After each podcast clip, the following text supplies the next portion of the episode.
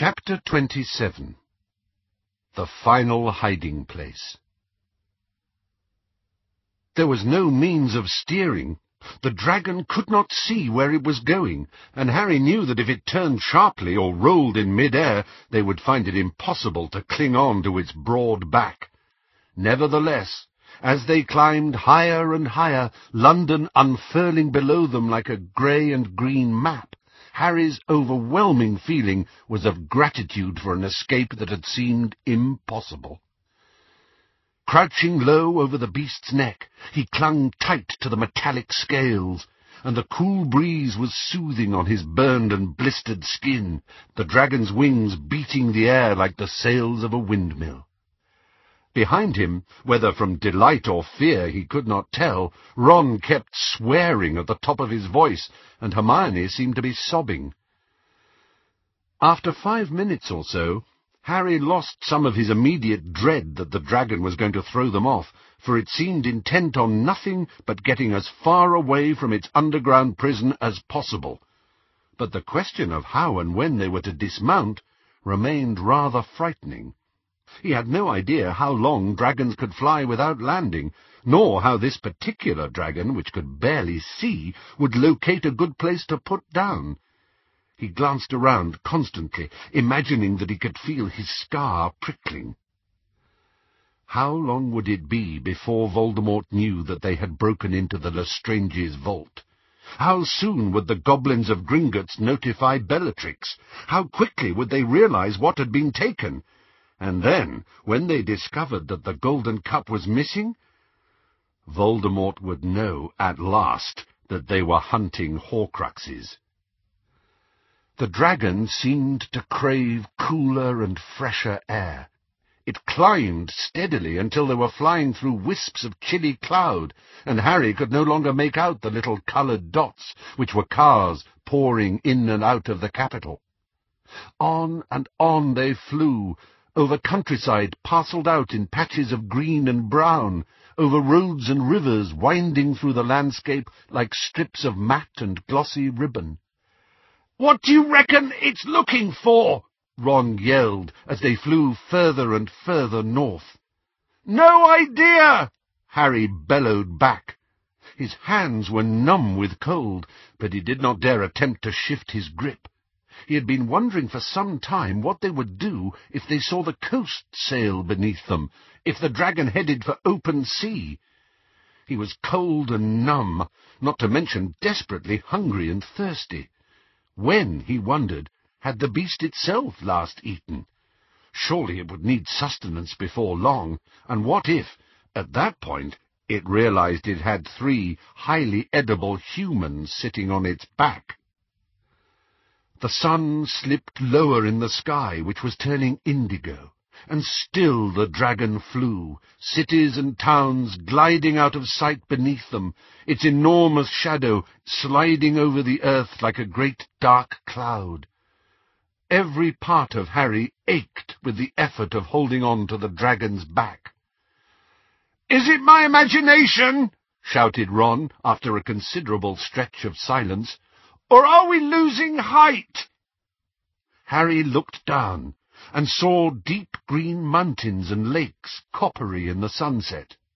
The landscape seemed to grow larger and more detailed as he squinted over the side of the dragon, and he wondered whether it had divined the presence of fresh water by the flashes of reflected sunlight. Lower and lower the dragon flew, in great spiralling circles, honing in, it seemed, upon one of the smaller lakes. "I say we jump when it gets low enough," Harry called back to the others. "Straight into the water, before it realizes we're here." They agreed, Hermione a little faintly, and now Harry could see the dragon's wide yellow underbelly rippling in the surface of the water. "Now!" He slithered over the side of the dragon and plummeted, feet first, towards the surface of the lake. The drop was greater than he had estimated, and he hit the water hard, plunging like a stone into a freezing, green, reed-filled world. He kicked towards the surface and emerged panting to see enormous ripples emanating in circles from the places where Ron and Hermione had fallen. The dragon did not seem to have noticed anything. It was already fifty feet away, swooping low over the lake to scoop up water in its scarred snout. As Ron and Hermione emerged, spluttering and gasping from the depths of the lake, the dragon flew on, its wings beating hard, and landed at last on a distant bank. Harry, Ron, and Hermione struck out for the opposite shore. The lake did not seem to be deep.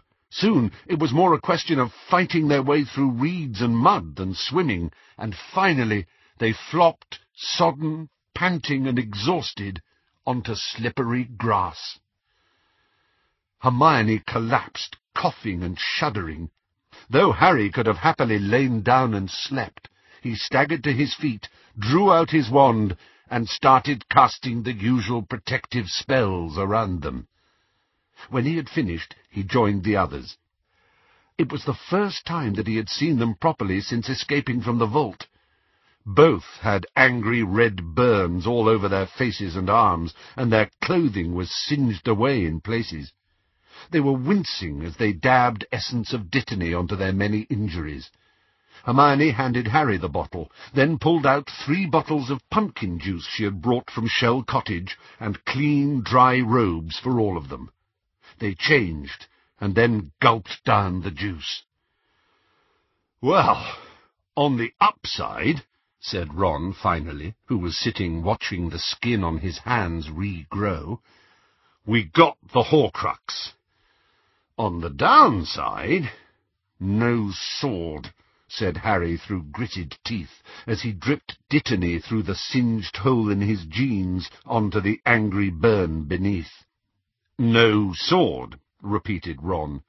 That double-crossing little scab.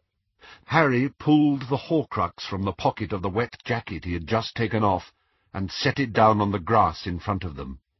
Glinting in the sun, it drew their eyes as they swigged their bottles of juice. At least we can't wear it this time. That'd look a bit weird hanging round our necks, said Ron, wiping his mouth on the back of his hand. Hermione looked across the lake to the far bank where the dragon was still drinking. What'll happen to it, do you think? she asked. Will it be all right? You sound like Hagrid, said Ron. It's a dragon, Hermione. It can look after itself. It's us we need to worry about. What do you mean? Well, I don't know how to break this to you, said Ron, but I think they might have noticed we broke into Gringotts. All three of them started to laugh, and once started it was difficult to stop. Harry's ribs ached. He felt light-headed with hunger, but he lay back on the grass beneath the reddening sky and laughed until his throat was raw. What are we going to do, though? said Hermione finally, hiccuping herself back to seriousness. He'll know, won't he? You know who will know we know about his Horcruxes. Maybe they'll be too scared to tell him, said Ron hopefully. Maybe they'll cover up. The sky, the smell of lake water, the sound of Ron's voice were extinguished. Pain cleaved Harry's head like a sword stroke. He was standing in a dimly lit room, and a semicircle of wizards faced him, and on the floor at his feet knelt a small, quaking figure. What did you say to me? His voice was high and cold, but fury and fear burned inside him. The one thing he had dreaded, but it could not be true. He could not see how. The goblin was trembling, unable to meet the red eyes high above his. Say it again, murmured Voldemort. Say it again!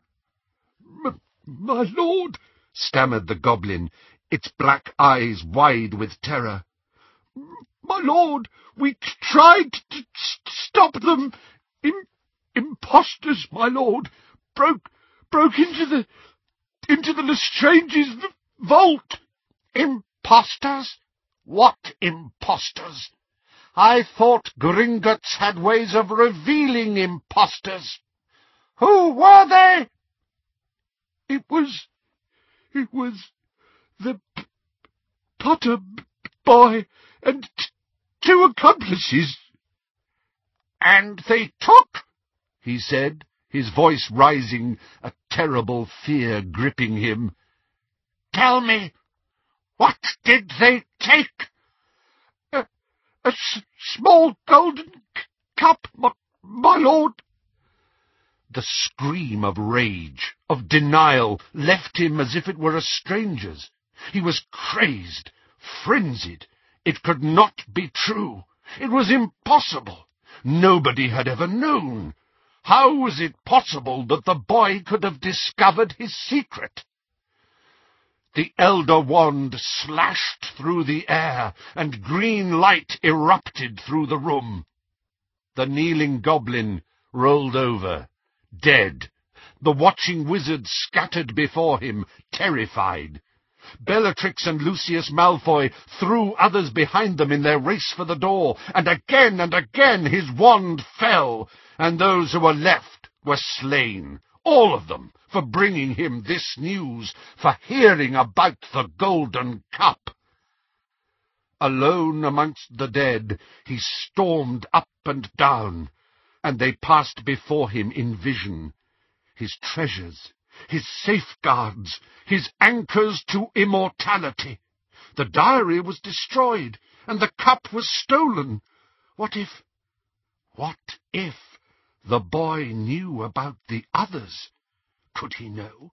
Had he already acted? Had he traced more of them? Was Dumbledore at the root of this?